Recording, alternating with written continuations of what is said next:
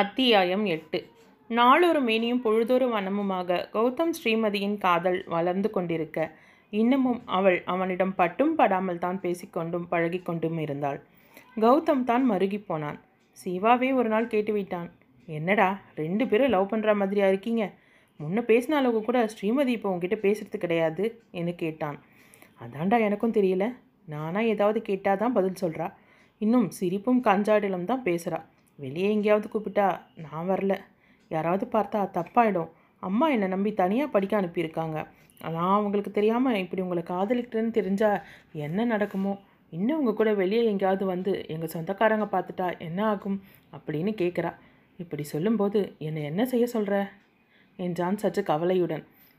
கௌதம் நானும் சாருவோம்னு ரெண்டு நாளில் எங்கள் சொந்தக்காரங்க வீட்டு விசேஷத்துக்கு காலையிலேயே கிளம்பிடுவோம். வர மிட் நைட் ஆகிடும். அன்றைக்கி ஸ்ரீமதிக்கு காலேஜ் லீவ் எங்கேயாவது வெளியே கூட்டிகிட்டு போயிட்டு வா என்றான். கௌதமும் யோசனையுடனேயே அமர்ந்திருந்தான். இரண்டு நாட்களுக்கு பிறகு அவளிடம் பத்திரமாக இருக்கும்படி சொல்லிவிட்டு வீட்டிற்கு வந்திருந்த கௌதமிடமும் சொல்லிக்கொண்டு இருவரும் கிளம்பிச் சென்றனர். கௌதம் ஸ்ரீமதியிடம் பேசினான். ஸ்ரீ நீ கிளம்பி தயாராரு. நான் ஒம்பது மணிக்கு வரேன். ரெண்டு பேரும் வெளியே போகிறோம் என்றான். வெளியே வா. நான் வரல ராம். இன்னும் ஒரு மாதம்தான் இருக்குது எக்ஸாமுக்கு. நான் கொஞ்சம் ரிவைஸ் பண்ணணும் என சொல்லிவிட்டு அவனை நிமிர்ந்து பார்க்க அவன் இன்னதென்று சொல்ல முடியாத முகபாவனையில் நின்றிருந்தான். அவன் முகத்தை பார்த்தவள் தயக்கத்துடன் ராம் என அவனது கையை பற்றினாள். ரொம்ப தேங்க்ஸ் ஸ்ரீ நீ என் மேலே எவ்வளோ நம்பிக்கை வச்சிருக்கேன்னு நல்லா தெரியுது. நான் வரேன் என்று தன் கையை விலக்கிவிட்டு கிளம்பியவன். அவனை கண்டதும் கோபத்துடன் அவன் செல்வதை தாங்க முடியாமல் ராம் நில்லுங்க ப்ளீஸ் என அவன் பின்னாலேயே வந்தாள். அவள் பக்கமாக திரும்பாமலேயே நின்றிருந்தவனிடம் எதுக்கு இப்போ இவ்வளோ கோபம்? நான் உங்களை நம்பலைன்னு எப்போ சொன்னேன்? எனக்கு உங்கள் மேலே முழு நம்பிக்கை இருக்குது நீங்கள் என்னை கொஞ்சம் புரிஞ்சுக்கிங்களேன் என்று தழைந்த குரலில் பேசினாள். அவளை இடைமறித்தவன் உன்னை நான் என்ன புரிஞ்சுக்கல? சொல்லு. நீ சொல்கிறது உனக்கே நியாயமாக இருக்கா? நீ இருக்கிறது சென்னையில். உங்கள் அம்மாவும் அக்காவும் இருக்கிறது மதுரையில். நீ இங்கே என்னோட வரப்போகிறது அவங்களுக்கு எப்படி தெரியும்? என்னைக்கு இருந்தாலும் ஒரு நாளைக்கு உங்கள் வீட்டுக்கு தெரிய தானே போகுது? என்னோட பேச ஆரம்பித்தாலே பாதி நேரம் உன்னோட பேச்சில் தயக்கமும் பயமும் தான் தெரியுது. இன்னைக்காவது எங்கேயாவது கூட்டிகிட்டு போகலான்னு பார்த்தா எதுக்குமே ஒத்து வர மாட்டேன்ற என்று எரிச்சலுடன் சொன்னான். அவன் சொல்வதெல்லாம் கேட்டபடி அமைதியாக நின்றிருந்தாள். பின் மெல்ல சரி நான் உங்களோட வரேன். ஆனால் இதுதான் முதலும் கடைசியும். இதுக்கப்புறம் நமக்கு கல்யாணம் ஆனதுக்கு பின்னால் தான் வருவேன். சரியா? இதுக்கு ஒப்புக்குனா நான் வரேன் என்றாள். இதுக்கு முன்னால் உன்னை நான் எத்தனை முறை காலேஜ் ஊருக்கு போக நீ என்னோட கூட்டிகிட்டு போயிருக்கேன்? அப்போல்லாம் மட்டும் வந்த இப்போ என்ன தயக்கம்? இல்லை பயமா? என்றான் கொஞ்சம் சமாதானமாக. அப்போ நீங்கள் என் லவ்வர் இல்லையே? அப்படியே யாராவது கேட்டாலும் என் ஃப்ரெண்டுன்னு சொல்லியிருப்பேன். என்றதற்கு ஏன்? இப்போவும் யாராவது கேட்டா அப்படி சொல்ல வேண்டியது தானே என்று கடுப்புடன் சொன்னான். ம்ஹும். எனக்கு சட்டுன்னு பொய் சொல்ல வராது என விழியகல சொன்னவளை பார்த்து புன்னகைத்தான். அப்போது இப்போவே ப்ராக்டிஸ் பண்ணிகிட்டே வா. யாராவது இது யாருன்னு கேட்டால் என் ஃப்ரெண்டோட அண்ணன் எனக்கு பர்ச்சேஸ் பண்ண கூட துணைக்கு வந்திருக்காருன்னு சொல்லு என்றான். ஆ எல்லாரும் காதில் பூ வச்சிட்ருக்காங்க நான் சொல்கிற பொய்யை நம்ப என்று சொல்லிக்கொண்டே அவள் கிச்சனுக்கு சென்று இருவருக்கும் காஃபி எடுத்து கொண்டு வந்து பேசிக்கொண்டே குடித்து முடித்தனர். சரி நீ ரெடியாகு நான் ஒம்பது மணிக்கு வரேன். நீ எதுவும் சமைக்காத. இன்னைக்கு எல்லாமே வெளியில தான். பாய் என சொல்லிக்கொண்டே கிளம்பி சென்றான். தன் அன்னைக்கு தெரியாமல் அவனுடன் பழகுவது நினைத்தே பயத்துடன் இருந்தவளுக்கு இந்த விஷயத்தை அக்காவிடம் மட்டுமாவது சொல்லலாமா என்ற எண்ணம் வரும்போதே வேண்டாம் அக்கா உடனே அம்மாவிடம் சொல்லிவிடுவார்கள். இன்னும் ஒரு மாதம் தானே பிறகு நேராக பார்த்தே சொல்லிக்கொள்ளலாம் காதல் ஒரு மனிதனை எவ்வளவு மாற்றி விடுகிறது? பெற்றவர்களிடமும் உடன் பிறந்தவர்களிடமுமே உண்மையை சொல்வதில் என்னதான் பயம் இருந்தாலும் இந்த காதல் படுத்தும் பாடு கொஞ்சம் நஞ்சமில்லை ஆனாலும் கௌதமிற்கு கோபம் சற்று என்று வருவதில்லை. வந்தால் மூக்கிற்கு மேல் வருகிறது. கொஞ்சம் கொஞ்சமாக கோபத்தை குறைக்க வைக்கணும் என்று யோசனையுடனேயே கிளம்ப ஆயத்தமானாள். ஹோட்டல் முட்டுக்காடு போட்டிங் மாயாஜால் என சுற்றிவிட்டு மாலையில் கடைக்கு அழைத்துச் சென்று புடவை என அவள் மறுக்க மறுக்க கேளாமல் வாங்கிக் கொண்டு இரவு உணவையும் முடித்துக்கொண்டு வீட்டிற்கு வரும்போது மணி பத்தாகிவிட்டது. உம்மென முகத்தை தூக்கி வைத்துக்கொண்டு அமர்ந்திருந்தவள் எதிரில் வந்து அமர்ந்தான். இப்போ எதுக்கு இப்படி உட்காந்துருக்க கோபமா? என்று அவளது கையை பிடித்தான். நான் தான் வேண்டான்னு சொன்னேன். நீங்கள் எதுக்கு நாலு புடவை போதா குறைக்கு இந்த செயின் வேற? இதெல்லாம் நான் எப்படி ஊருக்கு கொண்டு போவேன்? இந்த மாதிரி காஸ்ட்லியான சாரீஸ் எல்லாம் என்கிட்ட கிடையாது. இதெல்லாம் கொண்டு போனால் அம்மா என்ன ஏதுன்னு கேட்பாங்க. நான் என்ன சொல்கிறது என்று சொல்லிக்கொண்டே சென்றாள். கொஞ்சம் நிறுத்து அப்படியே அம்மா அக்கான்னு ஏதாவது பேசிகிட்டே இருந்த அப்புறம் பாரு நாளைக்கே கோயிலில் வச்சு தாலியை கட்டிடுவேன். அப்புறம் யார் எப்படி கேள்வி கேட்பாங்கன்னு நானும் பார்க்குறேன் என்றான். அவனது பதிலில் திகைத்தவள் ஒன்றும் சொல்லாமல் அமர்ந்திருந்தாள். அவளை பார்த்தவனுக்கு சிரிப்பு வர அவளது கையை பற்றியபடி அருகில் அமர்ந்தான். அவ்வளவு நேரம் இல்லாத குறுகுறுப்பு அவன் அருகில் அமர்ந்ததும் வர நீங்கள் வீட்டுக்கு கிளம்பலையா? என்றால் மெல்லிய குரலில். அவனுக்கு அவளை சீண்டி பார்க்க வேண்டும் போல தோன்ற. கிளம்பணும். ஆனால் மனசே இல்லையே. நீ வேற தனியாக இருக்க என சொல்லிக்கொண்டே வலது கையில் அவளது கரத்தை பிடித்திருந்தவன் இடது கையை அவளது தோலை சுற்றி போட்டான். ஸ்ரீமதியின் இதயம் தாறுமாறாக துடிக்க ஆரம்பித்தது. காதரையில் சுருண்டிருந்த முடியை மெல்ல ஊதினான். அவள் சட்டினை எழ முயல கௌதமின் கரங்கள் அவளை எழுந்து கொள்ள விடவில்லை. ராம் நீங்கள் கிளம்புங்க. எனக்கு தூக்கம் வருது என்று மெல்லிய நடுங்கும் குரலில் சொன்னாள். எனக்கு வரலையே என சொல்லிவிட்டு அவளது முகத்தை பார்த்தவன் சிரித்துக்கொண்டே ஒரு பாட்டு பாடேன் ஸ்ரீ என்றான். அடடா அன்னைக்கு மாதிரி இன்னைக்கும் ஆரம்பிக்கிறான் போல என எண்ணிக்கொண்டு அவள் அமர்ந்திருக்க பாட மாட்டியா அப்போது ஒரு டான்ஸ் ஆடு கண் குளிர பார்த்துட்டு கிளம்புறேன் என்றான். விளையாடாதீங்கிறாம் என சொல்லிக்கொண்டே அவனது தோலைகள் போட்டிருந்த கையை விலக்கினாள். ஏய் நான் இன்னும் விளையாடவே ஆரம்பிக்கல என்று புன்னகைத்தவன். நீ இன்னைக்கு பாட வேணாம் நானே பாடுறேன் என்றவனை ஆச்சரியத்துடன் பார்த்து நீங்கள் பாட போறீங்களா என்று கேட்டாள். ம் பாடட்டுமா என்றவன். இளையவளின் இடையொரு நூலகம் படித்திடவா பணிவிழும் இரவுகள் ஆயிரம். இடைவெளி எதற்கு சொல் நமக்கு? உன் நாணம் ஒரு முறை விடுமுறை எடுத்தால் என்ன? என்று பாட பாட ஸ்ரீமதியின் முகம் சுருங்கி விட்டால் அழுது விடுவாள் போல் தோற்றியது என்ன ஸ்ரீ? என்னாச்சு? நான் பாடினது அவ்வளோ மோசமாவா? நீ அழற அளவுக்கு இருக்கின்றது? என்று கேட்டான். நீங்கள் இன்னைக்கு ஆளே சரியில்லை. என்னென்னமோ பேசுகிறீங்க என்னென்னமோ பாடுறீங்க என்றதும் தான் பாடிய பாடலின் அர்த்தத்தை நினைத்து அவனுக்கு சிரிப்பாக வந்தது ஹே நீ என்னடி லூசா? சாதாரணமாக ஒரு பாட்டு பாடினா அதுக்கா இப்படி ரியாக்ட் பண்ணுவாங்க? அன்னைக்கு நீ கூட தான் கண்ணன் வருவான்னு பாட்டு பாடின அப்போது நான் முத்தம் கொடுக்கணும்னு நினச்சே பாடினியா? என்று கேட்டுக்கொண்டே அவளது கன்னத்தில் ஒரு முத்தம் கொடுத்தான். பார்த்தீங்களா பேசிகிட்டு இருக்கும்போதே இப்படி கன்னத்தில் முத்தம் கொடுக்குறீங்க என சினுங்கிக் கொண்டே சொன்னவளை பார்த்தான். பேசிக்கிட்டே என்ன? பேசாமல் கூட முத்தம் கொடுப்பேனே? என சொல்லிக்கொண்டே தன் டிஷர்ட்டை முழங்கை வரை ஏற்றி விட்டதும் கிடைத்த சந்தர்ப்பத்தில் தன் அறைக்கு ஓடியவளின் பின்னாலேயே சென்று அவளை பிடித்தான். அன்னைக்கு மிஸ் பண்ணிட்டேன். இன்னைக்கு மிஸ் பண்ண மாட்டேன் என்றான். நீங்கள் ரொம்ப மோசம் ராம். பேரை பாரு ராமாம் ராம். யார் உங்களுக்கு இந்த பேர் வச்சது? ராவணன் வச்சிருக்கணும் என்றாள் கோபத்தோடு. புன்னகையை அடக்கி கொண்டவன். ஓய் என்ன புதுசாக பேரெல்லாம் வைக்கிற? ராவணன் அடுத்தவன் முன்னாடி தூக்கிட்டு போய் சிறை வச்சிருந்தான். நான் என் காதலிக்கு தானே ஒரு முத்தம் கொடுத்தேன். அதுக்கே ராவணன்னு சொல்கிற இப்போது அந்த ராவணன் என்ன செய்ய போறான்னு பாரு என சொல்லிக்கொண்டே அவள் அருகில் நெருங்கினான். அவன் நெருங்க நெருங்க அவள் பின்னாலேயே சென்றாள். ராம் வேண்டாம் எனக்கு சொல்லிக்கொண்டே பின்னால் ஷோகேஸில் மோதி நின்றவள் நிமிர்ந்து அவனதை ஆழ்ந்து பார்த்தாள். அவளை நெருங்கி வந்தவன் இருவரது முகமும் சற்று அசைந்தாலும் உரசிக்கொள்ளும் அளவில் இருக்க அதுவரை அவளது கண்களில் தெரிந்த ஒரு குழப்ப நிலை மாறி நிதானமும் ஒரு தெளிவும் தெரிந்தது. ஸ்ரீ இப்போ உனக்கு பயமா இல்லையா? என்றான் மெதுவாக. ம்ஹும். நான் எதுக்கு பயப்படணும்? நான் உங்கள் லவ்வர் உங்கள் லவ்வரோட கௌரவம் பாதிக்கிறது அளவுக்கு நீங்கள் நடந்திக்க மாட்டீங்கன்னு எனக்கு தெரியும் என்றவளை பார்த்து மென்மையாக புன்னகைத்தான். என் மேலே அவ்வளோ நம்பிக்கையா? என்னை நெகிழ்ந்த குரலில் கேட்டான். நம்ம காதல் மேலே ரொம்ப நம்பிக்கை இருக்கிறான் ஒருத்தரை ஒருத்தர் தொட்டு பேசி முத்தம் கொடுத்து அணைச்சிக்கிட்டு காதல் மொழி பேசினா தான் காதல்னு இல்லையே. காதலாக ஒரு பார்வை.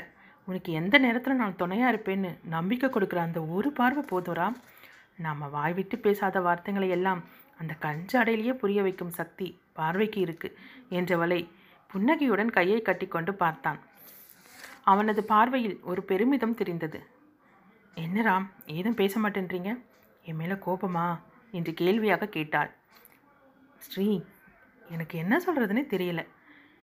பார்வையில் கனிவுடன் ஏம்மா என்னை விட கட்டாயம் ஏழு வயசாவது நீ சின்னவளாக இருப்ப. உனக்கே இவ்வளோ பக்குவம் இருக்கும்போது எனக்கு இருக்காதா? சும்மா நீ பயந்ததும் எனக்கு உன்னை கொஞ்சம் சீண்டி பார்க்கணும்னு தோணுச்சு. முடிவில் நான் என் மனசில் என்னவெல்லாம் நினச்சனோ அது ஏன் நீ சொல்லும்போது ஆச்சரியமாக இருக்குது ஆனால் நான் ரொம்பவே லக்கிடா I love you I love you so much Sri. என்ன அழகாக சொல்லிட்ட உன்னோட மனசை? கண்டிப்பாக இன்றைக்கி மட்டும் இல்லை என்றைக்குமே உன்னோட மனசையும் அதில் இருக்க எண்ணத்தையும் மதித்து நடப்பேன். தேங்க்ஸ் என்றவன். வெளியே சென்று வாட்ச்மேனுடன் பேசிக் கொண்டிருந்தான். அவளும் நிறைந்த மனத்துடன் அவனை பார்த்து புன்னகைத்தபடியே சோஃபாவில் அமர்ந்தாள்.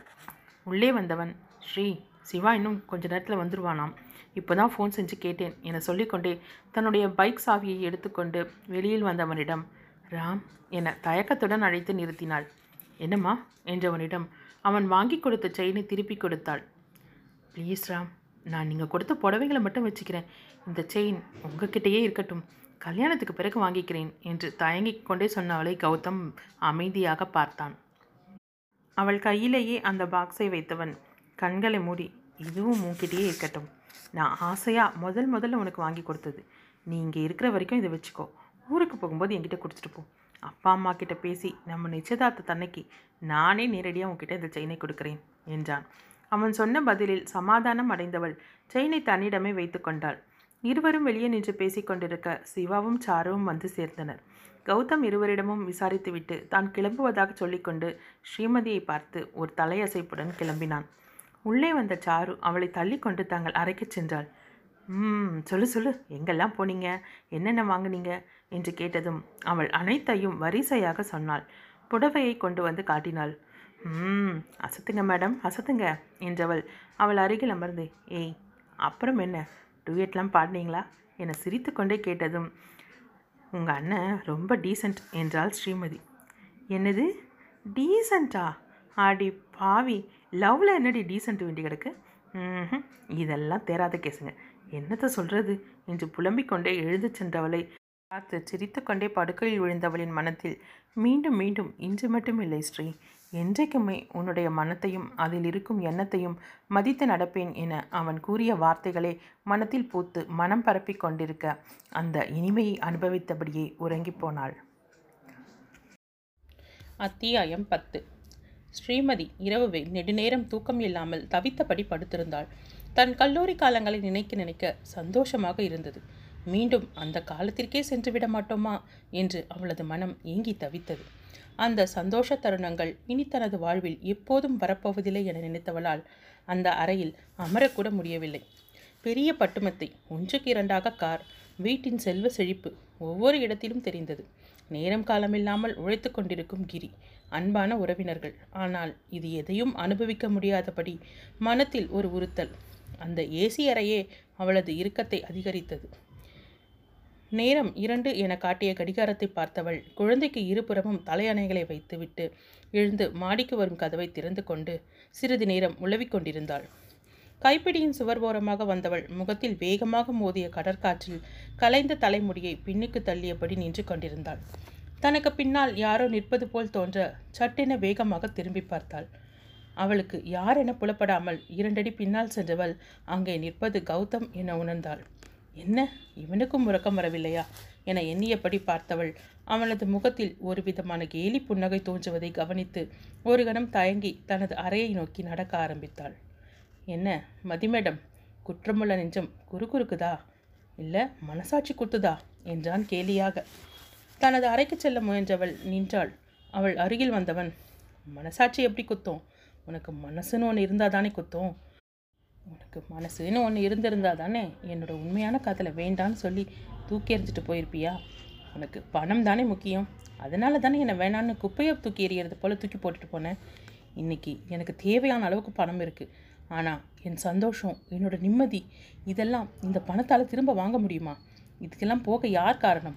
நீ நீ மட்டும்தான் காரணம் என்று அவன் சொல்ல சொல்ல அவளது உள்ளம் மௌன கண்ணீர் வடித்தது. கௌதம் ப்ளீஸ் என கெஞ்சலாக அழைத்தவளை இடைமறித்தான். என் பேரை சொல்லக்கூட உனக்கு எந்த தகுதியும் கிடையாது. என்ன போய் காதலிச்சேனே? என்று நினைக்கும் போதே சே அது எப்படி? காதலிக்கிறது ஒருத்தனை கல்யாணம் செஞ்சுக்கிறது இன்னொருத்தனை. ஆனால் பிறக்கிற குழந்தைக்கு அந்த அப்பாவி காதலன் பெற வைப்பீங்களா? இப்போல்லாம் இது ஃபேஷன் ஆகிடுச்சுல்ல? என தனது ஆத்திரம் முழுவதையும் கொட்டினான். ப்ளீஸ் கௌதம் இப்படியெல்லாம் பேசாதீங்க. உங்களோட ஒவ்வொரு வார்த்தையும் என்னை நெருப்பாக சுடுது. என்னால் தாங்க முடியலை. என்று கலங்கியவளை பார்த்து சிரித்தான். சிரித்தவனது முகம் அடுத்த நொடிக்கு கோப முகமாக மாறியது. நெருப்பா சுடுதா? உன்னையா? ஏன் வார்த்தைகளா? நீ சொன்ன வார்த்தைக்கு அர்த்தம் தெரியுமா உனக்கு? இந்த ரெண்டரை வருஷமா உன் கடிதத்தில் நீ எழுதி அனுப்பிய ஒவ்வொரு வார்த்தையும் என்னை கொல்லாமல் கொண்டுகிட்டு இருக்கே அது தெரியுமா உனக்கு? என்று குரலை உயர்த்தாமலேயே தனது கோபம் முழுவதையும் அந்த அழுத்தமான வார்த்தைகளில் வெளிப்படுத்தினான். அவனது இந்த கோபத்தை எதிர்கொள்ள முடியாமல் ஸ்ரீமதியின் கண்கள் ஈரம் கசிந்தன. அதை கண்டவன் கண்களில் கடுமையுடன் பேச்சில் வெறுப்பையும் சேர்த்து இதெல்லாம் இந்த கண்ணீரையெல்லாம் நம்ப நான் பழைய கௌதம் கிடையாது. இனி தினமும் உனக்கு நரகம்தான் என்னை பார்த்து பார்த்து நீ உன்னுடைய வாழ்க்கையை நிம்மதியாக வாழ முடியாமல் எப்படி அவஸ்தைப்பட போகிறேன்னு பாரு. நான் பட்ட அந்த வலியும் வேதனையும் நீயும் அனுபவித்து பார்த்தா தானே உனக்கு அடுத்தவரோட வலி எப்படி இருக்கும்னு புரியும் என்றவன் விடுவிடுவென அந்த இடத்தை விட்டு சென்றான். அவன் செல்வதையே பார்த்து கொண்டு பிரமை பிடித்தவள் போல் சிலையாக நின்றிருந்தாள். அவனது வார்த்தைகள் அவள் மனத்தை எப்படி காயப்படுத்தி இருக்கிறது என்று அவன் அறிந்திருப்பானா? எவ்வளவு மென்மையானவனாக இருந்தான். அவன் முற்றிலும் இப்படி கற்பாறையாக மாறியதற்கு தான் தானே காரணம் என எண்ணி எண்ணி தன்னைத்தானே நொந்து கொண்டாள். இந்த நிலை வரக்கூடாது என்று எத்தனை நாட்கள் உன்னை வேண்டினேன் கடவுளே. இப்படி என்னை இக்கட்டில் மாட்டிவிட்டாயே. நான் ஏன் இப்படி ஒரு முடிவிற்கு வந்தோம் என்று சொல்ல துடித்த மனத்தையும் நாவையும் அடக்கிக் கொண்டு என்றாவது நான் ஏன் இப்படி செய்தேன் என்று உங்களுக்கு தெரிய வரும் போது நீங்கள் என்னை புரிந்து கொள்வீர்கள் அன்றைக்கு நீங்கள் என்னை மன்னித்தால் போதும் என்று மனத்திற்குள் முடிவெடுத்து கொண்டாள். இனி முடிந்தவரை அவனது கண்ணில் படாமல் இருந்து கொள்ள வேண்டும். அப்படியே அவன் சொல்லும் வார்த்தைகள் தன்னை பாதித்தாலும் அதை ஏற்றுக்கொண்டு தான் ஆக வேண்டும். வேறு வழியே இல்லை என்ற தீர்மானத்துடன் தனது அறைக்கு சென்றாள். கட்டிலில் படித்திருந்த குழந்தையின் தலையை கோதியபடி தரையில் அமர்ந்து தன் தலையை கட்டிலில் சாய்த்து கொண்டாள். இனி வரும் காலம் தன்னை எப்படியெல்லாம் ஆட்டி வைக்கப் போகிறதோ என்று எண்ணும் போதே மனத்தில் பயம் தோன்ற கண்களை இறுக மூடிக்கொண்டாள். அவளை வார்த்தைகளால் தாக்கிவிட்டு தன் அறைக்கு வந்தவனால் வேதனையோடு தரையில் படுத்தபடி இருந்தான். அந்த வார்த்தைகள் இருபுறமும் கூர்த்தீட்டிய ஆயுதம் போல தன்னையும் சேர்த்து காயப்படுத்துவதை அவன் உணர்ந்தான். என் வாழ்வில் தென்றலாக வந்து சூறாவளியாக என்னை மொத்தமாக அழித்துவிட்டு போக எப்படியடி துணிந்தாய்? என எண்ணிக்கொண்டே படுத்திருந்தவனின் கண்களிலிருந்து கண்ணீர் வழிந்தது. நீ என் வாழ்க்கையில் வராமலேயே இருந்திருக்க கூடாதா? அப்படியே என் வாழ்வில் இருந்து நீ சென்ற நீ என் கண்ணில் படாமலேயே இருந்திருக்க கூடாதா? ஏன் மீண்டும் என் கண்களில் தென்பட்டாய்? கடவுளே உன்னுடைய விளையாட்டை என் வாழ்வில் தான் நீ விளையாட வேண்டுமா? கொஞ்சம் கொஞ்சமாக மறந்து கொண்டிருந்தவளை என் எதிரில் நடமாடவிட்டு என் உணர்வுகளுடன் விளையாடுகிறாயே. அவளை பார்க்கும்போதெல்லாம் என் உணர்வுகளை கட்டுப்படுத்த முடியாமல் போராடுகின்றேனே. என்னை கட்டுப்படுத்திக் கொள்ள உதவி செய். என்னால் அவள் வாழ்வில் என்னையும் அறியாமல் ஏதும் நடந்துவிட வழி செய்து விடாதே. அவளாக விரும்பி ஏற்ற வாழ்வை அவளாவது சந்தோஷமாக வாழட்டும். எனக்கு பொறுமையை கொடு கடவுளே என்று வேதனையுடன் வேண்டியபடி படுத்திருந்தான். அடுத்து வந்த இரண்டு நாட்களும் அவள் காலையில் பள்ளிக்கு செல்வதும் மாலையில் வீட்டிற்கு வந்த அறைக்குள்ளேயே அடைந்து கிடப்பதுமாக இருந்தாள். தோட்டத்தில் உழவுவதோ மாடியில் அமர்வதோ கூட இல்லை. முடிந்தவரை அவனது கண்களில் படாமல் இருந்தாள். சிவகாமி கூட இரண்டு நாட்களாக கண்ணில் படவையே இல்லையே மதி என்று விசாரித்து விட்டு சென்றார். கொஞ்சம் வேலை ஆண்டி என மழுப்பிவிட்டு தன் அறைக்குள் புகுந்து கொண்டாள். ஒரு நாள் மாலையில் மதி தன் அறையில் படுத்து கொண்டிருந்தாள்.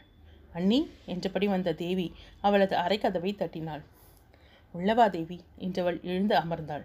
என்ன நீ ஒரு மாதிரியா இருக்கீங்க? உடம்புக்கு ஏதாவது செய்யுதா? என அக்கறையுடன் விசாரித்தவள் அவளது நெற்றியை தொட்டு பார்த்தாள். அதெல்லாம் ஒன்றுமில்ல தேவி. நாலஞ்சு நாளாக தலைவலி. விட்டு விட்டு வந்துட்டுருக்கு. அதான். சரி நீ எப்போ வந்த? வர்றதா சொல்லவே இல்லையே என்னை விசாரித்தாள். திடீர்னு தான் கிளம்பி வந்தோம். அம்மாவும் அத்தையும் கூட சொன்னாங்க என்னவோ சோர்ந்து போய் தெரியுறீங்கன்னு. அதான் என்ன ஆச்சுன்னு பார்க்க வந்தேன் என்றாள். தன் மனநிலை அவள் அனைவருக்கும் தெரியும்படியாகவா தான் நடந்து கொண்டிருக்கிறோம்? இனி அப்படி இருக்கக்கூடாது. தனியாக இருந்தால்தான் மனம் என்னென்னவோ நினைக்க தோன்றுகிறது. இனி கூடிய வரையில் அனைவருடனும் சேர்ந்துதான் இருக்க வேண்டும் என எண்ணிக்கொண்டாள். அண்ணி இப்படி ரூம்லேயே அடைஞ்சிருந்தா இப்படி தான் இருக்கும். வாங்க பீச்சில் ஒரு வாக் போயிட்டு வருவோம் என்று அவளது கையை பிடித்து அழைத்துக்கொண்டு பீச்சிற்கு சென்றாள். இருவரும் சற்று நேரம் கடற்கரையில் உறவி உழவிக் கொண்டிருந்தனர். ஒரு படகின் அருகில் அமர்ந்து கடல் அலையை ரசித்தபடி இருக்க அந்த அமைதியை கலைப்பது போல அடடே என்னோட ஹீரோயின் கூட இங்கே தான் இருக்காங்க போல என்றபடி பிரகாஷ் அங்கே வந்தான். உடன் கௌதமும் வந்து கொண்டிருந்தான். அவனை பார்த்தவள் தயக்கத்துடன் எழுந்தாள். இவனுக்கு பயந்து வீட்டுக்குள்ளேயே இருந்தா இந்த தேவி என்ன இழுத்துட்டு வராத குறையாக கூட்டி வந்திருக்கா. இந்த பிரகாஷ் கௌதமை கூட்டிகிட்டு வந்து நிற்கிறான் எல்லாம் என் தலையெழுத்து. என்னை எண்ணிக்கொண்டே நின்றவளை. ஏமதி நிற்கிற உட்காரு என சொல்லிவிட்டு பிரகாஷ் தேவியின் அருகில் அமர்ந்தான். நீ உட்கார் கௌதம் என்று அவனையும் சொல்ல அவனது பார்வை அவளிடம் சென்று மீண்டு வந்தது. இல்லை பிரகாஷ் நான் கிளம்புறேன். நீ உன் ஃபேமிலியோடு இரு என்று புறப்பட முனைந்தான். என்னண்ணா? ஏன்? எங்கள் கூடவெல்லாம் பேச மாட்டீங்களா? என்று தேவி கேட்டதும் அண்ணன் என்ற வார்த்தையில் அவன் புன்னகையுடன் அவளை பார்த்தான். மதி இப்போ புதுசாக ஒரு அண்ணன் ரொம்ப தேவை என எண்ணிக்கொண்டே மறுபக்கம் திரும்பிக் கொண்டாள். அவன் புன்னகையுடன் அதெல்லாம் ஒன்றும் இல்லைம்மா. நீங்கள் ஃப்ரீயாக பேச வந்திருப்பீங்க. நான் வேற எதுக்கு நடுவில்? என்ன நினச்சேன்? என்று அவளை பார்த்து கொண்டே சொன்னான். அவள் எதுவும் சொல்லாமல் அமைதியாக இருந்தாள். கௌதமின் பார்வை நிமிடத்திற்கு ஒரு முறை மதியிடமே சென்று மீள்வதும் அவளது பார்வை மறந்தும் அவன் பக்கமாக திரும்பாமல் இருப்பதையும் பேச்சினிடையே பிரகாஷ் கவனித்து கொண்டே இருந்தான். அவன் பொதுவாக கௌதமிடம் பேசிக்கொண்டிருந்தான் தேவியும் அவனுடன் சுலபமாக பழகினாள். ஆனால் மதி மட்டும் எதிலும் கலந்து கொள்ளாமல் இருந்தாள். தேவி கிளம்பலாமா? குழந்தை தனியாக இருப்பான் என்றாள் மதி. என்ன நீ? வீட்டில் தானே விட்டுட்டு வந்திருக்கோம். அம்மா அப்பா அத்தை எல்லாருமே இருக்காங்க. அப்புறம் என்ன? என்னை சொல்லிவிட்டு பிரகாஷ் கௌதமின் பேச்சை கவனிக்க துவங்கினாள். மதி எதுவும் சொல்ல முடியாமல் அமர்ந்திருந்தாள். கௌதமின் மொபைல் ஒலித்ததும் எழுந்து சென்று பேசிவிட்டு வந்தான். பேசும்போது அவனது முகம் பிரதிபலித்த சிரிப்பையும் சந்தோஷத்தையும் அவ்வப்போது இல்லைம்மா சரிம்மா ஓகேம்மா என ஆயிரத்தெட்டு அம்மா சொல்லி பேசிக்கொண்டிருந்தான் யாரிடம் இப்படி பேசுகிறான்? நடுநடுவில் இத்தனை அம்மா வேற என எண்ணி அவனை பார்த்து கொண்டே இருக்க பிரகாஷ் அதையும் கவனித்து கொண்டே இருந்தான். பேசிவிட்டு வந்தவன். ஓகே பிரகாஷ் நான் கிளம்புறேன். நீங்கள் பேசிட்டு வாங்க என்றான். நாங்களும் வீட்டுக்கு தான் கிளம்பிட்டுருக்கோம். வாங்க எல்லாருமே சேர்ந்து போயிடலாம் என்று கௌதமுடன் முன்னால் நடக்க பெண்கள் இருவரும் பின்னால் நடந்தனர். மதி மனம் முழுவதும் ஃபோனில் யாராக இருக்கும்? என்று யோசித்துக் கொண்டிருக்க யாராக இருந்தால் உனக்கு என்ன? என்று மனத்தின் மறுபுறம் இடித்துரைக்க நால்வரும் வீட்டிற்கு வந்து சேர்ந்தனர். தோட்டத்தில் பெரியவர்கள் அமர்ந்து பேசிக்கொண்டிருக்க பிரகாஷும் தேவியும் அவர்களிடம் செல் சென்றனர். கௌதமும் தன் தந்தையின் அருகில் சென்று அமர்ந்தான். மதி மட்டும் வீட்டின் உள்ளே செல்ல முயல. மதி இங்கே வாமா என சுந்தரம் அவளை அழைத்தார். அருகில் வந்தவள். என்னம்மாமா ஏதாவது வேணுமா? என்றாள். எனக்கு ஒன்றும் வேணாம். நீ எங்கே இப்போ உள்ளே போகிற? எல்லாரும் இங்கே இருக்கோம். கொஞ்ச நேரம் உட்காரு என்றார் அவளும் ஏதும் சொல்லாமல் தன் அன்னையின் அருகில் சென்று அமர்ந்தாள். ஸ்ரீராம் ஓடி வந்து கௌதமின் கழுத்தை கட்டிக்கொள்ள குழந்தையை சிரித்துக்கொண்டே தூக்கி தன் மடியில் அமர வைத்துக்கொண்டு அவனோடு விளையாடிக் கொண்டிருந்தான். அதை கண்டவளன் வேதனையுடன் கண்களை மூடிக்கொண்டாள் மதியின் அருகில் அமர்ந்திருந்த சிவகாமி அவளிடம் பே மெதுவாக கேள்வி கேட்டுக்கொண்டிருந்தார் அவர் கேட்கும் கேள்விகளுக்கு மட்டும் அவள் பதில் சொல்லிவிட்டு மௌனமாக இருந்தாள். அதே நேரம் வீட்டில் ஃபோன் ஒலிக்க அவள் எழுந்து சென்று கார்ட்லெஸ் ஃபோனில் பேசிக்கொண்டே வந்தவள் சுந்தரத்திடம் மாமா அத்தான் பேசுகிறாங்க என சிரித்துக்கொண்டே ஃபோனை கொடுத்து விட்டு திரும்பியவள் கௌதமின் கோபமான விழிகளை கண்டதும் அச்சத்துடன் தன் பார்வையை தழைத்து கொண்டாள். அனைவரிடமும் பேசிவிட்டு பிரகாஷிடம் பேசும்போது சற்று தள்ளி சென்று பேசிய பிரகாஷ் குரலை தழைத்து கொண்டு பேசினான். மதி கிரி உன்கிட்ட பேசணுமாம்? என்று ஃபோன் ஃபோனை அவளிடம் கொடுத்துவிட்டு சென்றான். மெல்லிய குரலில் அவனிடம் பேசிக்கொண்டிருக்க மதி உனக்கு ஒரு குட் நியூஸ் சொல்லட்டுமா? என்றான் கிரி. என்ன? என்றவளின் இதழ்கள் மெல்ல புன்னகைக்க கிரியிடம் பேசிக்கொண்டிருந்தாள் நான் இன்னும் ரெண்டு நாளில் வந்துடுவேன் என்றதும் அவளால் தான் காதுகளையே நம்ப முடியவில்லை.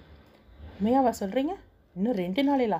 என ஆச்சரியமும் சற்று அதிர்ச்சியுமாக கலந்த குரலில் சற்று சப்தமாகவே கேட்டாள். ஆமாம் மதி மேடம் நாளன்னைக்கு நைட் கிளம்பிடுவேன். உனக்கு என்ன வேணும் சொல்லு. இது வரைக்கும் நீ என்கிட்ட எதையுமே கேட்டதில்லை என்றான் கிரி. எனக்கு ஒன்றும் வேணாம். நீங்கள் பத்திரமா வாங்க அது போதும் என்றாள்.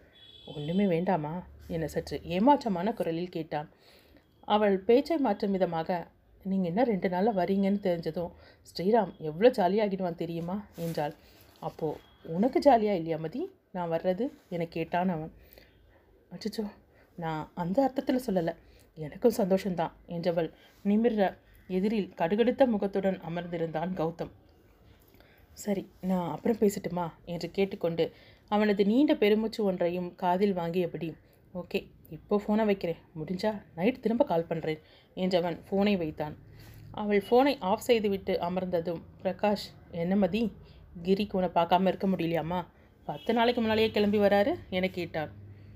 ஆமாம் எங்கள் அண்ணனை நீங்கள் தான் மிச்சிக்கணும். நம்ம கல்யாணத்துக்கு ஒரு வாரம் வந்துட்டு அவசரம் அவசரமாக கிளம்பி போனவர் ஆறு மாதம் கழித்து இப்போ தான் வரார். இப்போதாவது வரணும்னு தோணுச்சு அது வரைக்கும் சந்தோஷம் என்றாள் தேவி. சரி நான் போய் டின்னர் ரெடி பண்ணுறேன் என்று மதி எழ நீ இருமதி அதெல்லாம் வேலையாட்கள் பார்த்துப்பாங்க என்றார் பவானி. சுந்தரமும் ஆமாம்மா ரெண்டு நாளைக்கு நல்லா ரெஸ்ட் எடுத்துக்கோ கிரி வந்ததோ உன்னோட சமையலால் அவன் அசத்து என்று சிரிக்க கௌதமை தவிர அனைவரும் அந்த சிரிப்பில் பங்கெடுத்து கொண்டனர். ஏற்கனவே அவள் எழுந்து செல்ல முயன்றதை நினைத்து உள்ளுக்குள் கடுகடுத்து கொண்டிருந்தவன் தன்னை நிமிர்ந்து கூட பார்க்க பிடிக்கவில்லை.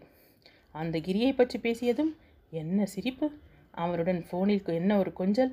அப்படியே இழுத்து இரண்டு அறை விட வேண்டும் போல தோன்றியது. மனத்தை வெறுப்புடன் அடக்கி கொண்டான் கௌதம். அவனது கோபமும் ஆத்திரமும் தையும் கண்டவளுக்கு உள்ளுக்குள் பயம் ஏற்பட்டது.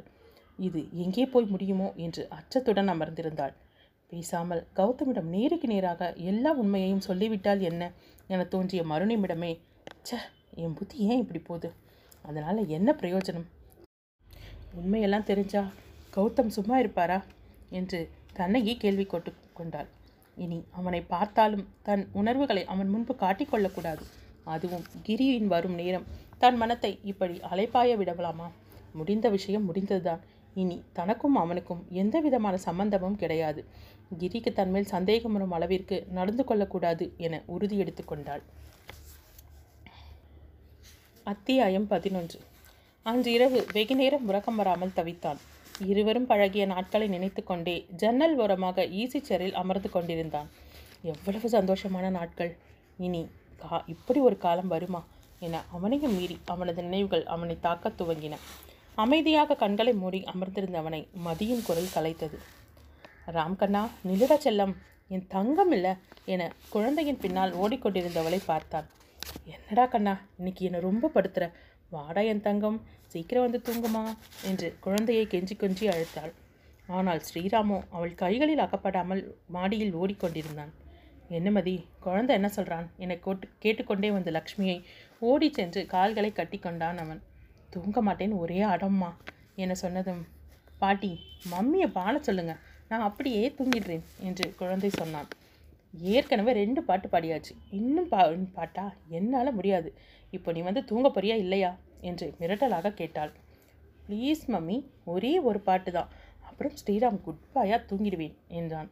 அந்த மழலையில் மயங்கியவள் சிரித்து கொண்டே ஓகே ஒரே ஒரு பாட்டு தான் ம் என்றதும் ஓகே என்ற மகனை அள்ளி அணைத்து கொண்டு உள்ளே செல்ல முயன்றாள். இங்கேயே தூங்குற மம்மி என்றதும் பாட ஆரம்பித்தவளை இந்த பாட்டு வேணாம் என சப்தம் போட்டதும் சரி ஸ்ரீராமே சொல்லுங்க வேற எந்த பாட்டு வேணும்? என கேட்டாள். கண்ணன் வருவான் வேணும் என்றதும் அவள் திடுக்கிட்டு போனாள். வேற நல்ல பாட்டு பாடுறேன் குட்டிப்பா இந்த பாட்டு வேண்டாம் என்றாள். குழந்தை காலை உதைத்து அழுத்துவங்க. குழந்தையை தூக்கிய லக்ஷ்மி ஏம்மா அந்த பாட்டை தான் பாடேன். அவனுக்கு ரொம்ப பிடிச்ச பாட்டு என்றார் அவர். இல்லைம்மா அந்த பாட்டு என துவங்கியவள் முடிக்காமல் கண்களை மூடி சரி என்று ஸ்ரீராமை வாங்கி தனது தோளில் போ- போட்டு தட்டிக்கொண்டே பாடினாள். உனக்கென்றும் எனக்கென்றும் உறவு வைத்தான். இருவரின் கணக்கிலும் வரவு வைத்தான். ஒருவரின் குரலுக்கு மயங்க வைத்தான். உண்மையை அதிலே உறங்க வைத்தான். என பாடும்போதே கண்கள் கலங்குவதை தடுக்க முடியாமல் தவித்தாள். பழைய நினைவுகள் அலையென எழும்பி அவளை அலை அலைக்கழித்தன. கௌதமும் அதே நிலையில் தான் இருந்தான். தனக்காக எத்தனை முறை அவள் இந்த பாடலை பாடியிருக்கிறாள் என நினைத்து கொண்டே இதயம் கணக்க அமர்ந்திருந்தான். திறந்திருந்த ஜன்னல் கதவு வழியாக வந்த சுகமான காற்றும் மயிலிறகால் வருடியது போன்ற அவளது குரலும் அவனுக்கு நிம்மதியை வரவழைத்தன. நீண்ட நாட்கள் மிக நீண்ட நாட்களாக கிட்டத்தட்ட இரண்டு வருடங்கள் அவள் தனக்கில்லை என்று தெரிந்ததிலிருந்து இனி கிட்டவே கிட்டாதோ என்று எண்ணியிருந்த நிம்மதியான உறக்கம் அவனை ஆட்கொண்டது. இனி தன் அருகே தயங்கித்தான் வருவாளோ என்று எண்ணியிருந்த நித்ராதேவி வேகமாய் ஓடி வந்து அவனை அணைத்து கொண்டாள். குழந்தை உறங்கிவிட அறைக்கு சென்று கட்டிலில் இட்டாள். குழந்தையை உறங்க வைத்தவளால் தன் மனத்தில் உறங்கிக் கொண்டிருந்த பழைய நினைவுகள் விழித்துக் கொள்வதை தடுக்க முடியாமல் தடுமாறினாள். விளக்கை அணைத்துவிட்டு அறையை விட்டு வெளியே வந்தாள். கௌதமின் அறைக்கதவு திறந்தே இருந்தது. தரையில் படுத்தவன் நல்ல உறக்கத்தில் இருந்தான். ஆழ்ந்து உறங்கிக் கொண்டிருந்தவன் கதவை தட்டும் சத்தம் கேட்டு கண் விழிக்க வைத்தது. கண்ணை திறந்தவன் வாசற்பக்கம் பார்க்க அங்கே கலங்கிய விழிகளுடன் கதவில் சாய்ந்தபடி நின்று ஸ்ரீமதி. அவள் நின்றிருந்த கோலம் அவனை வாட்ட வேகமாக எழுந்தான். ஸ்ரீ என்ன? இந்த நேரத்தில் போய் யாராவது பார்த்தா எனவன் அவசரமாக அவளை உள்ளே இழுத்தான். என்ன ஸ்ரீ இது? யாராவது பார்த்தா என்ன ஆகும்? என்றான் வேகமாக. ராம் என்ற அழைப்புடன் மேற்கொண்டு பேச முடியாமல் முகத்தை மூடிக்கொண்டு அழத் துவங்கினாள். ஸ்ரீ ப்ளீஸ் அழாதே என்றவன். என்ன சொல்வதென்று தெரியாமல் நிற்க தன்னை கட்டுப்படுத்தி கொண்டவள் பேச ஆரம்பித்தாள். ராம் என்னை சுத்தமாக மறந்துட்டு வெறுப்போடு இருக்கீங்கன்னு நினச்சேன். ஆனால் ஸ்ரீன்னு கூப்பிட்டு என் மேலே வெறுப்பு இல்லைன்னு காட்டிட்டீங்க என்றாள். நானே அப்படித்தான் ஸ்ரீ நினச்சிட்டு இருந்தேன். உன்னை மறந்துட்டேன். உன் மேலே இருக்கிற அத்தனையும் வெறுப்பு தான். அப்படிங்கிற ஒரு போர்வையை தான் இத்தனை நாளாக நான் போத்தி வச்சுட்ருக்கேன். உன்னை என்னால் மறக்க முடியலம்மா. நீ என்னோட உயிர் என்று அவளது கைகளை பிடித்து கொண்டான். நானும் சந்தோஷமாக இல்லை ராம். சூழ்நிலை கைதியாக தான் என்னுடைய கல்யாணம் நடந்துச்சு. என்னால் மறுக்க முடியலை. நீங்கள் சந்தோஷமாக இருக்கணும். நீங்கள் என்னை மன்னிச்சதே போதும். நான் வரேன் என்று அவனை விட்டு விலகியவளின் கையை விடாமல் ஸ்ரீ நான் சொல்கிறத கேள். பேசாமல் நீ என்னோட வந்துடு ஸ்ரீராமையும் அழைச்சிட்டு வந்துடு என்றான். அதை கேட்டவள் இல்லை அது ஒரு நாள் நடக்காது. நான் என் குடும்பத்தோடு இருக்கிறது தான் நல்லது. நான் உங்ககிட்ட மன்னிப்பு கேட்க தான் வந்தேன். ஆனால் உங்களுடைய ஸ்ரீன்ற அழைப்பில் என்னையும் அறியாமல் தடுமாறிட்டேன். வரேன்றா என்றவள் வேகமாக கையை இழுத்துக்கொண்டு விலகி தனது அந்த அறையை விட்டு ஓடினாள். ஸ்ரீ நில்லுமா? என்று அழைத்து கொண்டே வாசல் வரை ஓடியவன் எதன் மீது முட்டிக்கொண்டான் திடுக்கிட்டு கண் விழித்தான். சுற்றி பார்த்தவன் தன்னிலை அடைந்து ச எல்லாம் கனவா? ஒரு நிமிடம் என்னென்னவோ நினைத்து விட்டேனே. இனி தூங்கினார் போலத்தான் என எண்ணிக்கொண்டே அறையை விட்டு வெளியில் வந்தான். அங்கே அவள் கண்களை மூடி ஒரு கையால் நெற்றியை பிடித்தபடி சேரில் அமர்ந்திருந்தாள். அவள் வேதனையுடன் அமர்ந்திருந்த நிலை அவனது நெஞ்சை கசக்கி பிழிந்தது. மெதுவாக அவள் அருகில் சென்றவன் குனிந்து ஸ்ரீ என்று மென்குரலில் அழைத்தான். அவ்வளவு அருகில் அவனது குரலை கேட்டதும் திடுக்கிட்டு எழுந்தவள் வேகமாக தனது அறையை நோக்கி ஓட்டமும் நடையுமாக சென்றாள். அதை கண்டவனது ஆத்திரம் பன்மடங்காக அதிகமாகியது. ச என கோபத்துடன் தலையை உலுக்கிக் கொண்டான். ஓடு ஓடு இன்னும் எவ்வளவு நாளைக்கு இப்படி ஓடுறேன்னு பார்க்குறேன். என்னை எண்ணிக்கொண்டே தன் கால்களால் அந்த இடத்தை அளந்து கொண்டிருந்தான். பேங்க் மேனேஜரை பார்ப்பதற்காக காலையில் வேகமாக தயாராகி கொண்டிருந்தான் கௌதம். அதே நேரம் அவள் செடிகளுக்கு நீர் ஊற்ற வந்தாள். கௌதம் அங்கே அமர்ந்திருப்பதை பார்த்துவிட்டு தயங்கினாலும் எதையும் எதிர்நோக்க வேண்டியதுதான் என்ற எண்ணத்துடன் செடிகளுக்கு நீரை ஊற்ற ஆரம்பித்தாள். சப்தம் கேட்டு பேப்பரில் இருந்து பார்வையை அகற்றியவன் எழுந்து அவள் அருகில் வந்து குட் மார்னிங் மதி மேடம் என்றான். அவளுக்கு இதயம் திக் திக் என அடித்து கொண்டது. ஏதும் சொல்லாமல் அமைதியாக செடிகளுக்கு தண்ணீரை ஊற்றிக் கொண்டிருந்தாள். அவன் கோபத்துடன் ஸ்ரீ என அவள் கையை பிடித்து திருகினான். அவனது இந்த செயலை எதிர்பார்க்காதவள் பயத்துடன் சுற்றி பார்த்தாள். ராம் விடுங்க ராம் என தன் கையை அவன் பிடியிலிருந்து எடுக்க முயல அவனது பிடியோ சிறிதும் இலகாமல் இருந்தது. கௌதம் மதியின் அருகில் வந்து பேச ஆரம்பித்த அதே நேரம் அவளது அறைக்கு பக்கத்து அறையில் இருந்த லேப்டாப்பில் மெயில் செக் செய்து கொண்டிருந்த பிரகாஷ் இருவரையும் கவனிக்க ஆரம்பித்ததை இருவருமே பார்க்கவில்லை. கௌதமின் ஸ்ரீ என்ற அழைப்பும் மதி அவனை ராம் என உரிமையுடன் அழைத்ததையும் பார்த்தவன் அங்கு நடப்பதை ஊன்றி கவனிக்க துவங்கினான். ராம் கையை விடுங்க ராம் யாராவது வரப்போறாங்க? என்று கெஞ்சியவளை பார்த்து கேலியாக சிரித்தான். வரட்டும். பார்க்கட்டும். அவங்க தலை மேலே தூக்கி வச்சுட்டு ஆடுற மதியோட மறுபக்கமும் தெரிஞ்சுக்கட்டும். நானே சொல்கிறேன் உன்னை பற்றி நீ என்னை ஏமாத்தியதை பற்றி என்று மிரட்டலாக சொன்னான். அவள் பயத்துடன் என்னை நீங்கள் தப்பாகவே புரிஞ்சிட்ருக்கீங்கிறாம் என்று சொல்ல கோபத்துடன் அவளது கையை இன்னும் இருக்க பற்றி வேகமாக அருகில் இழுத்தான். தப்பாக தான் புரிஞ்சிட்டு இருந்தேன் உன்னை காதலிச்ச நாளில் என சொல்லி அவளை முறைக்க அவளது அஞ்சிய பார்வையை கண்டவன் உள்ளுக்குள் இலக மறுகணமே அவளது கையை வேகமாக உதறி விட்டு அங்கிருந்து அகன்றான். தன்மீதே அவளுக்கு பரிதாபம் ஏற்பட அழக்கூட முடியாமல் நின்றிருந்தாள். அறைக்குள் இருந்து வெளியே வந்த பிரகாஷ் மதி என அழைத்தான். அவனது குரலை கேட்டதும் தூக்கி வாரி போட சட்டென திரும்பினாள். ஒரு நிமிடம் அவளை கூர்ந்து பார்த்தான். அவளுக்கு அவனது பார்வையை கண்டதும் உள்ளுக்குள் அச்சம் பரவியது. மதி நாளைக்கு ஏர்லி மார்னிங் கிரி வந்துடுவார் நீ நான் தேவி. மூணு பேரும் ஏர்போர்ட் போகலாமா? மாமாவும் அத்தையும் வீட்லேயே இருக்கட்டும் என்றான். நல்ல வேளை அங்கே நடந்த எதையும் அவன் பார்க்கவில்லை போலும் என்று தன்னை சமாளித்து கொண்டவள் சரிண்ணா என்றாள் மெல்லிய புன்னகையுடன். நீ ஸ்கூலுக்கு கிளம்பலையா? என கேட்டான். இன்னும் டைம் இருக்கேனா? என்றாள். சரி நான் கீழே போகிறேன் என சொல்லிவிட்டு அவன் சென்றதும் தான் அவளுக்கு நிம்மதியாக வீ மூச்சு விட முடிந்தது. மீண்டும் மதி என பிரகாஷின் குரல் கேட்டதும் அவள் என்னவோ ஏதோ வேண திருக்கிட்டு திரும்பி பார்த்தாள். மதி நம்ம கௌதமியும் ஏர்போர்ட் கூப்பிடலாமா? என்று கேட்டான். அவன் தன்னை ஆழ பார்த்து ஆராய்ந்து கொண்டிருப்பதை கவனியாதவள் இல்லைண்ணா நாம் எதுக்கு அவங்கள போய் அதெல்லாம் வேணாண்ணா. பகல் நேரமாக இருந்தாலும் பரவாயில்ல. அதுவும் அவங்களே இப்போ தான் வந்திருக்காங்க. அவருக்கு அறிமுகமும் கிடையாது என்றார் ம் சரிம்மா. ஓகே என்று கீழே சென்றான். இருவரதை உரையாடலையும் கேட்டுக்கொண்டிருந்த கௌதம் கடுகடுத்த முகத்துடன் அங்கே நின்றிருந்தான்.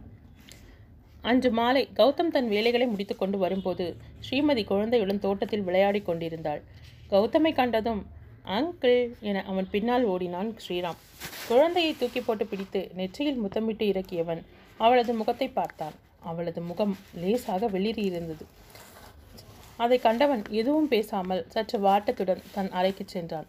தனது பேச்சு அவளை காயப்படுத்தி விட்டதையும் காதலாக பார்த்த அதே கண்களில் இன்று தன்னை ஒரு பயத்துடன் பார்ப்பதையும் கண்டு தன்னையே நொந்து கொண்டான். காலையில் அவளை பேசிய பேச்சை நினைத்து பார்த்தவன் தன்னையே திட்டிக் கொண்டான். இனி அவள் உனக்கு சொந்தமாக முடியாது. அவள் இப்போது கிரியின் மனைவி. ஒரு குழந்தைக்கு தாய் இந்த வீட்டின் மருமகள். இனியாவது அவளிடம் உன் கோபத்தை காட்டுகிறேன் என சொல்லி அவளது வாழ்வை பாழாக்கி விடாது. உன் கிறுக்கத்தனத்தை எல்லாம் மூட்டை கட்டி வைத்துவிட்டு அவள் யாரோ என நடந்து கொள்ள முயற்சி செய் என தனக்குத்தானே சொல்லிக்கொண்டான் அதிகாலையில் வாசலில் கார் வந்து நிற்கும் சப்தமும் பேச்சு குரல்களும் சிரிப்பு சப்தமுமாக இருக்க உடற்பயிற்சி செய்து கொண்டிருந்தவன் கதவை மூடிவிட்டு படுக்கையில் விழுந்தான். வீட்டை விட்டு வெளியே வரவே பிடிக்கவில்லை அவனுக்கு. ஆனால் எப்படியும் என்றாவது கிரியை எதிர்கொண்டு தானே ஆக வேண்டும் என எண்ணிக்கொண்டிருந்தான். அந்த நேரமும் அவனுக்கு விரைவாக வந்து சேர்ந்தது. அத்தியாயம் பனிரெண்டு காலை எட்டு மணிக்கு வெளியே செல்ல தயாராகி கௌதம் கீழே இறங்கி வந்தபோது விஸ்வநாதனும் சிவகாமியும் யாரையோ வரவேற்று கொண்டிருந்தனர். பிரகாஷுடன் வந்த புதியவனை கண்டதும் அவன்தான் கிரி என புரிந்து கொண்டான் கௌதம். கௌதமின் பெற்றோரை வணங்கியவன் கௌதமை கண்டதும் நட்புடன் அவனை பார்த்து புன்னகைத்து கொண்டே ஹலோ நான் தான் கிரிதரன் என்று கையை நீட்டினான். கௌதமும் புன்னகையுடன் ஹலோ நான் கௌதம் ராம் என்று அவனது கைகளை பற்றி குலுக்கினான். நீங்கள் விடிய காலையில் தான் வந்திருப்பீங்க. நாங்கள் ஈவினிங் வந்து பார்க்கலான்னு நினச்சேன் என்றார் விஸ்வநாதன்.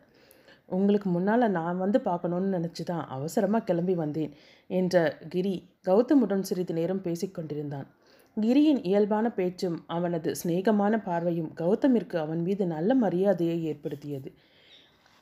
கௌதமின் பிஸ்னஸை பற்றி பேசியவன் தன்னாலான உதவியை தானும் செய்வதாக கூறிவிட்டு கிளம்பும் நேரம் இன்னைக்கு நைட் நம்ம வீட்டில் தான் உங்களுக்கு டின்னர் மூணு பேரும் கட்டாயம் வரணும் என்று அவர்களை அழைத்தான்.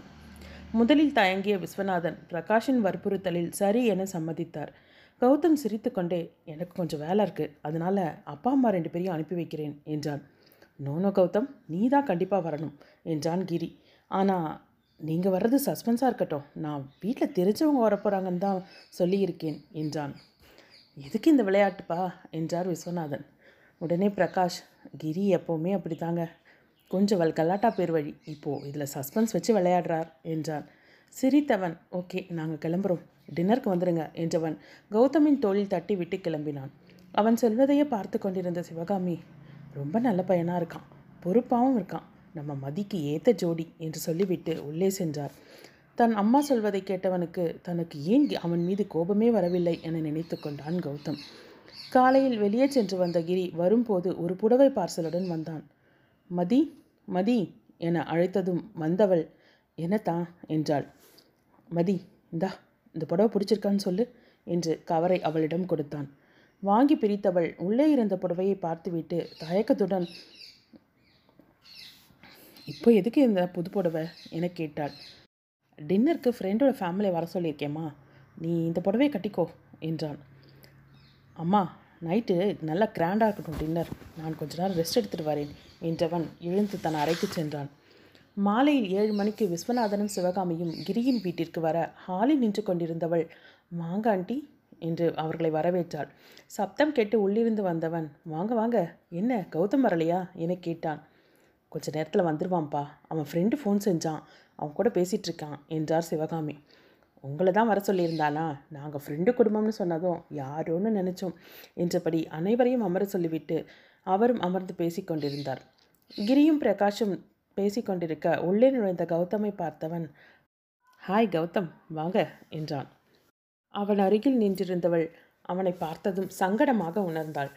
கௌதம் எதுவும் பேசாமல் கிரியின் எதிரில் சென்று அமர்ந்தான். என்ன மதி நம்ம கௌதமுக்கு ஒரு ஹலோ கூட கிடையாதா? என்றான் பிரகாஷ். ஆராய்ச்சி விழிகளுடன். அவள் சிரிப்புடன் வாங்க என்றவள் தன் கையில் இருந்த காஃபி கோப்பைகளை கௌதமின் எதிரில் நீட்ட தேங்க்ஸ் என்றவன் காஃபியை எடுத்துக்கொண்டு கிரியிடம் பேசத் துவங்கினான். பெரியவர்கள் அனைவரும் அமர்ந்து கொண்டிருக்க ஸ்ரீராம் கௌதமின் மடியில் அமர்ந்து கௌதமுடன் பேசிக்கொண்டும் அவன் பாக்கெட்டில் இருந்த பேனாவை எடுத்து விளையாடி கொண்டும் இருந்தான். மாமா நேரம் ஆகுது சாப்பிட்டுட்டு அப்புறம் நிதானமாக பேசலாமே என்றாள் மதி. ஆமாம் வாங்க விசு முதல்ல சாப்பிட்ருவோம் நான் எட்டரை மணிக்கெல்லாம் மாத்திரை போடணும்? அதான் என் மருமக இப்படி அவசரப்படுத்துகிறா என்று பெருமையுடன் சொல்லிக்கொண்டே அனைவரையும் உணவர்ந்த அழுத்தைச் சென்றார் சுந்தரம். அந்த பெரிய டைனிங் டேபிளில் அனைவரும் அமர மதி மட்டும் வேலையாட்களுடன் சேர்ந்து பரிமாறிக்கொண்டே கிரியின் அருகில் வந்தாள். கிரிக்கும் கௌதமிக்கும் இடையில் அமர்ந்து கொண்டிருந்த ஸ்ரீராம் அப்பா நான் உன் மடியில் உட்காந்துக்கிறேன் என சொல்லிக்கொண்டே கிரியின் மடியில் அமர்ந்து கொண்டான். தனக்கு பரிமாறியவளின் கையை பிடித்த கிரி மதி நீ தானே தினம் பரிமாறுற இன்னைக்கு என் பக்கத்தில் உட்காந்து சாப்பிடு என சொல்லி ஸ்ரீராம் அமர்ந்திருந்த நாற்காலியில் அமரச் சொன்னான். மறுபக்கம் அமர்ந்திருந்த கௌதமை பார்த்தவள் இல்லை தான் நான் அப்புறம் சாப்பிட்றேன் என்று அவள் மெதுவாக மறுக்க உட்கார்ந்து சாப்பிடு மதிமா அதான் மாப்பிள்ளை சொல்கிறார் இல்லையா என்று தன் அன்னையை பார்த்தவள் மறுத்து எதுவும் பேச முடியாமல் அமர்ந்து சாப்பிட ஆரம்பித்தாள். ம் சமையல் ரொம்ப பிரமாதம் என்று சிவகாமி சொல்ல எல்லாம் எங்கள் மதியோட சமையல் தான் என் வீட்டில் வேலைக்கு ஆள் இருந்தாலும் சமையல் மட்டும் நாங்கள் தான் செய்வோம் என்றார் பவானி. சமையல் மட்டும் இல்லை ஆண்டி. அண்ணி ரொம்ப நல்லா பாடுவாங்க என்றாள் தேவி. ஆமாம் பாட்டு டீச்சரை நல்லா பாடுவாங்கன்னு சொன்னால் என்ன அர்த்தம்? என்றான் கிரி. நீ பாடுவியா தேவி? என சிவகாமி கேட்டதும் ஐயோ உங்களுக்கு எதுக்கு இப்படி ஒரு கேள்வி கேட்கணும்னு தோணுச்சு? அவள் பேசியே என்னை கொல்றது பத்தாமல் பாடி வர கொல்லணுமா? என்று பிரகாஷ் பரிதாபமாக கேட்டதும் அனைவரும் சிரித்தனர். தேவி கோபத்துடன் நீங்கள் வாங்க உங்களுக்கு இருக்குது என்று அவனது கையை காதை கடிக்க பிரகாஷ் என்ன? ரூமில் தானே தோப்பக்காரன் போடுவேனே? அதை இப்போ போடணுமா? என்றதும் தேவி கடுப்புடன் என் மானமே போகுது என்று தலையிலேயே அடித்து கொண்டாள். உணவுக்கு பின் அனைவரும் அமர்ந்து பேசிக்கொண்டிருக்க கௌதம் உங்கள் பிஸ்னஸ் ஆரம்பிக்கிற வேலை எவ்வளோ தூரத்தில் இருக்குது வாங்க கொஞ்ச நேரம் அதை பற்றி பேசுவோம் என்று தன் அலுவலக அறைக்கு அழைத்துச் சென்றான் கிரி. அங்கிருந்த சோஃபாவில் அமர்ந்தனர். பக்கத்தில் இருந்த ஷெல்ஃபில் சில ஃபோட்டோக்களும் இருந்தது. அவர்களின் பின்னாலேயே வந்த ஸ்ரீராம் தனியாக அவன் பேசிக்கொள்வதும் விளையாடுவதுமாக இருந்தான். ஷெல்ஃபில் இருந்த ஃபோட்டோவை எடுத்து அதனுடன் பேசிக்கொண்டிருக்க கிரியும் கௌதமும் தங்கள் பேச்சில் மூழ்கியிருந்தனர். ஸ்ரீராம் ஃபோட்டோவுடன் கௌதமின் மீது வந்து சாய்ந்தான். அவனை தன் மடியில் அமர வைத்து கொண்ட கௌதமின் பார்வை அந்த ஃபோட்டோவில் பதிந்தது. அதே நேரம் கிரியை பிரகாஷ் வந்து அழைக்க கௌதம் ஒரு நிமிஷம் இதை வரே என்றவன் வெளியே சென்றதும் கௌதம் ஸ்ரீராமின் கையில் இருந்த ஃபோட்டோவை வாங்கினான். ஸ்ரீராம் சிரித்துக்கொண்டே அங்கிள் அம்மா என மதியின் பக்கத்தில் அவளின் சாயலில் இருந்தவளை காட்டியதும் கௌதம் அம்மாவா என எண்ணிக்கொண்டே ஸ்ரீராம் இது அம்மா அப்போ இது என மதியின் ஃபோட்டோவை குழப்பத்துடன் சுட்டிக்காட்டினான். இது அம்மா இது மம்மி என சிரித்த குழந்தையை புரிந்தும் புரியாமல் பார்த்தாள். மேலும் மேலும் குழப்பம்தான் அதிகரித்தது. உள்ளே வந்த கிரி சாரி கௌதம் ஒரு முக்கியமான ஃபோன் நீங்கள் நாளைக்கு உங்களோட ப்ராஜெக்ட் ரிப்போர்ட் இன்னும் நம் கம்பெனி டீட்டெயில்ஸ் எல்லாம் கொண்டு வாங்க. ஈவினிங் அஞ்சு மணிக்கு வந்தால் நானே உங்களை அழைச்சிட்டு போகிறேன் என்றான். ரொம்ப தேங்க்ஸ் கிரி என்றவன் அவன் கைகளை குலுக்கியவனின் பார்வை மீண்டும் குழந்தையின் கையில் இருந்த ஃபோட்டோவில் திரும்பியது. ஓகே கிரி நேரமாது நான் கிளம்புறேன் என்று விடைபெற்று கிளம்பினான். வெளியே வந்தன் வந்தவன் ஸ்ரீமதியை பார்த்தான். சிவகாமியிடம் சிரித்து பேசிக்கொண்டிருந்தவளின் கண்களில் தெரிந்த வெறுமை இத்தனை நாட்களாக அது தனக்கு தோன்றவில்லையே என்ற எண்ணம் எல்லாம் சேர்ந்து ஸ்ரீ நீ என்கிட்ட எதையும் மறைச்சிருக்க என்று ஆதங்கத்துடன் தன் மனத்திடம் பேசிக்கொண்டான் நினைவு வந்தவனாக அவளை மீண்டும் பார்த்துவிட்டு அனைவரிடமும் விடை கொண்டு மனத்தில் குழப்பத்துடன் கிளம்பினான். வீட்டிற்கு வந்தவனின் எண்ணம் மீண்டும் மீண்டும் ஸ்ரீராமின் வார்த்தையையே சுற்றி வந்தது. யோசிக்க யோசிக்க ஏதேதோ எண்ணம் தோன்றி அவனை வாட்டியதுதான் மிச்சம். மறுநாளே அதற்கான தெளிவு கிடைக்கப் போகிறது என்று தெரியாமல் குழப்பத்தோடையே உறங்கினான். மறுநாள் மாலையில் கிரி சொன்ன நேரத்திற்கு அவனை சந்திக்க தன் ப்ராஜெக்ட் ஃபைலை எடுத்துக்கொண்டு கிரியின் வீட்டிற்கு சென்றான். வாசல் அருகிலின் சென்றவனின் காதுகளில் விழுந்த செய்தியை கேட்டதும் அப்படியே சிலை என நின்றான். கிரியின் தந்தை மதியின் அம்மாவிடம் சம்மந்திமா கூடிய சீக்கிரமே நல்ல நாள் பார்த்துட வேண்டியதுதான். காலையில் வந்ததும் என்னை பார்த்து பேசி கல்யாணத்துக்கும் சம்மதம் சொல்லிட்டான். இனியும் நாளை தள்ளி போட்டுக்கிட்டே வரதில் அர்த்தம் இல்லை என்றார் சுந்தரம். ஆமாங்க இனியும் தள்ளி போடக்கூடாது. இத்தனை நாளாக எனக்கு கொஞ்சம் டைம் வேணும் தங்கச்சிக்கு முடியட்டோன்னு ஏதாவது காரணம் சொல்லிட்டு இருந்தான். இப்போ அவனே ஒரு தெளிவோடு இருக்கிறது போல் இருக்குது குழந்தையும் வளர்ந்துட்டான். இப்போவே கல்யாணம் ஆகாமல் மதியம் இங்கே வச்சுருக்கிறதையே நிறைய பேர் கேள்வி கேட்க ஆரம்பிச்சிட்டாங்க. நீங்கள் என்னன்னு சொல்கிறீங்க என்று லக்ஷ்மியை பார்த்து கேட்டார் பவானி. நீங்களே ஒரு நல்ல நாள் பார்த்துருங்கண்ணா என்று சுந்தரத்திடம் சந்தோஷத்துடன் சொன்னார் லக்ஷ்மி. சுந்தரமே ஜாதகம் பார்ப்பார் என்பதால் இருவரின் நட்சத்திரத்தையும் வைத்து அதற்கு பொருந்துவது போல ஒரு நாளையும் பார்த்தார். பவானி இவங்க ரெண்டு பேரோட நட்சத்திரத்துக்கு பொருத்தமா? இன்னும் பத்து நாளில் நல்ல முகூர்த்தம் இருக்குது அதை விட்டால் மேலே ரெண்டு மாதம் கழித்து தான் நல்லாயிருக்கு நீ என்ன சொல்கிற என்றார். அப்போது வர்ற முகூர்த்தத்துலேயே நிச்சயத்தை வச்சுக்கலாம். ரெண்டு மாதம் கழித்து கல்யாணம் என்றார். உள்ளே பேச்சு இப்படியே சென்று கொண்டிருக்க வெளியில் நின்றிருந்த கௌதமின் நிலையோ பரிதாபமாக இருந்தது. ஒரு கணம் அவன் கேட் தான் கேட்டது சரிதானா என தன் காதுகளில் விழுந்தே சந்தேகம் வந்தது. அதுவரை கருப்பும் வெள்ளையுமாக இருந்த அவனது உலகம் சட்டென்று வண்ணமயமாக மாறியது. மதிக்கு இன்னும் திருமணமாகவில்லை என்ற உண்மையே அவனுக்கு நிம்மதியை கொடுத்தது. பிறகு ஏன் இப்படி சொல்ல வேண்டும் என்ற குழப்பம். அப்போ ஸ்ரீராம் கிரி எங்கள் மருமகள் என்று கொண்டாடுவது ஏன்? என யோசிக்க யோசிக்க ஒவ்வொன்றிற்கும் விடைகள் லேசாக புரிய துவங்கியது. ஆனால் அதை ஊர்ஜிதப்படுத்தி கொள்ள வேண்டும். இதற்கு ஒரே தீர்வு நேரடியாக பேசுவது ஒன்றுதான். ஆனால் இந்த விஷயத்தை இனி அப்படியே விடப்போவதில்லை இதற்கு ஒரு முடிவு தெரிந்தே ஆக வேண்டும். தனக்கு ஸ்ரீமதி பதில் சொல்லியே ஆக வேண்டும் என்ற எண்ணத்துடன் யோசித்தவன் நாளையே அவளிடம் அவளது பள்ளியில் சென்று பேசிவிட வேண்டும் என்று முடிவெடுத்து கொண்டான். இப்போது தான் இருக்கும் நிலையில் கிரியை சந்தித்து பேச முடியாது என்ற நினைவுடன் வீட்டிற்கு செல்ல திரும்பியவன் தனக்கு பின்னால் தடுமாற்றத்துடன் நின்றிருந்த ஸ்ரீமதியை பார்த்தான். அந்த நேரத்தில் அவனை அங்கே எதிர்பார்க்காதவளின் முகம் திகைப்பை வெளிக்காட்டியது. தன் உணர்ச்சிகளை சிறிதும் கட்டுப்படுத்த முடியாமல் அவன் திணறிக் கொண்டிருந்தான். குற்ற உணர்ச்சியால் தவித்த அவன் கண்கள் பெரும் வழியை காட்டியது. அவளை எவ்வளவு தவறாக எண்ணி பேசிவிட்டோம் என்பது புரிந்த அந்த வேளையிலேயே இனி அவள் தனக்கில்லை என்ற ஆதங்கமும் இனி இல்லை என்ற பெரிய உண்மையும் புரிய அவன் சந்தோஷப்படுவதா வருத்தப்படுவதா என்பதை புரியாத ஒரு நிலையை அடைந்திருந்தான். தன்னை இத்தனை குழப்பத்தில் வைத்த அவளிடமே விடையை தேடி அலைந்தன அவனது கண்கள். அவனுக்கு விவரம் தெரிந்துவிட்டது என்று தெரிந்ததும் இத்தனை நாட்களாக அனுபவித்த துயரம் நினைவுக்கு வர அவளது கண்களில் சிறு சீற்றம் தெரிந்தது. ஒரு நொடியில் அவளுடைய இயல்பு குணம் திரும்ப என்னை நீ தவறாக நினைத்தாய் அல்லவா? என்ற ஆதங்கமும் தோன்றியது. ஆனால் அத்தனைக்கும் தான் தான் என்ற காரணமும் புரிய அவள் கண்களிலும் வலி தோன்றியது. தன்னை சமாளித்து கொண்டு தன்னை தொடர்ந்த அவனது விசாரணை விழிகளை எப்படி எதிர்கொள்வது என்ற குழப்பத்துடன் அங்கிருந்து அகன்றாள். குழம்பிய முகமும் கலங்கிய கண்களுமாக செல்பவளை பார்த்தவன் எப்படி தன் அறைக்கு வந்து சேர்ந்தான்? என்று அவனுக்கே விளங்கவில்லை. என்னை நீ என்ன பேச்சு பேசினாய் என்று அவள் வார்த்தையாக கேட்காவிட்டாலும் அவள் கண்களின் மூலம் தெரிந்த அந்த வேதனை அவனை வாட்டியது. என்னை மன்னித்து விடு ஸ்ரீ என்று மானசீகமாக அவளிடம் மன்னிப்பு கேட்டுக்கொண்டிருந்தான் அப்போது அவனது மொபைல் அலாரம் அடிக்க நினைவுக்கு திரும்பியவன் எடுத்து பார்த்தான். கிரியை தான் சந்திக்க வருவதாக சொல்லியிருந்ததை நினைவுபடுத்த வைத்திருந்த செய்திக்கு தான் இப்போது அலாரம் வந்திருந்தது.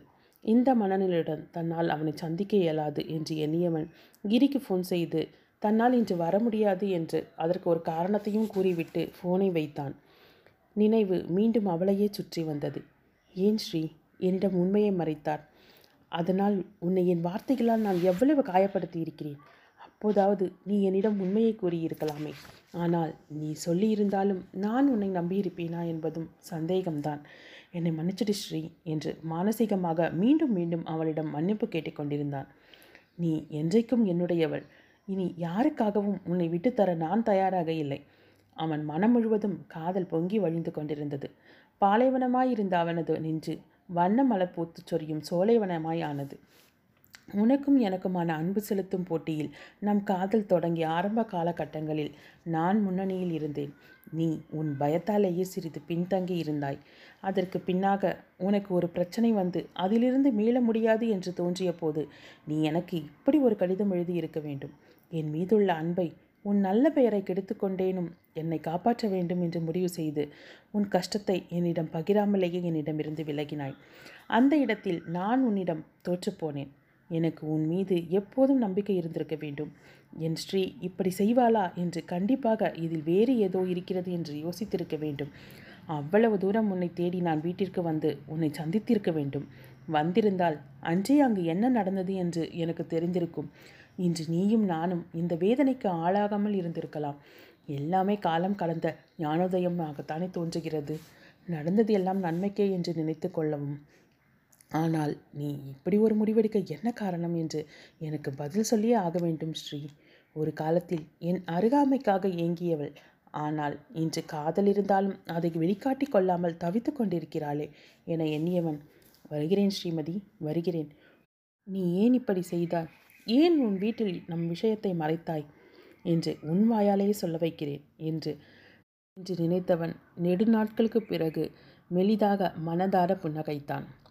அந்த புன்னகையுடன் அவன் மறுநாள் அவளை சந்திக்க வேண்டிய நேரத்திற்காக ஆவலுடன் காத்து கொண்டிருந்தான். தொடரும்.